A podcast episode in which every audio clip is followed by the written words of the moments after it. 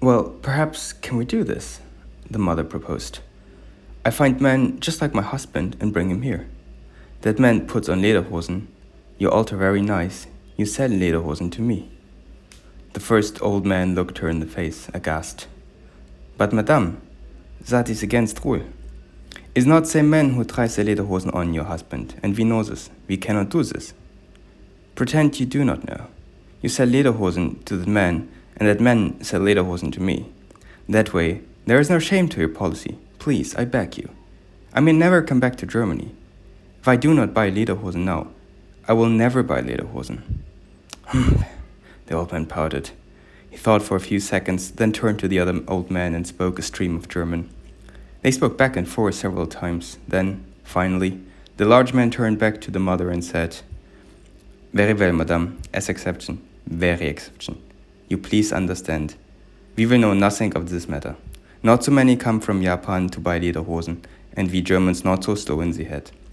Please find men very like your husband. My brother, he says this. Thank you, she said. Then she managed to thank the other brother in German. Das ist so nett von Ihnen. She, the daughter who's telling me this story, folds her hands on the table and sighs. I drank the last of my coffee, long since cold. The rain keeps coming down. Still no sign of my wife. Who'd have ever thought the conversation would take this turn? So then, I interject, eager to hear the conclusion. Did your mother end up finding someone with the same build as your father? Yes, she says utterly without expression. Mother sat on a bench looking for someone who matched father's size, and along came a man who fit the part. Without asking his permission, it seems the man couldn't speak a word of English. She dragged him to the lederhosen shop. The hands on approach, I joke.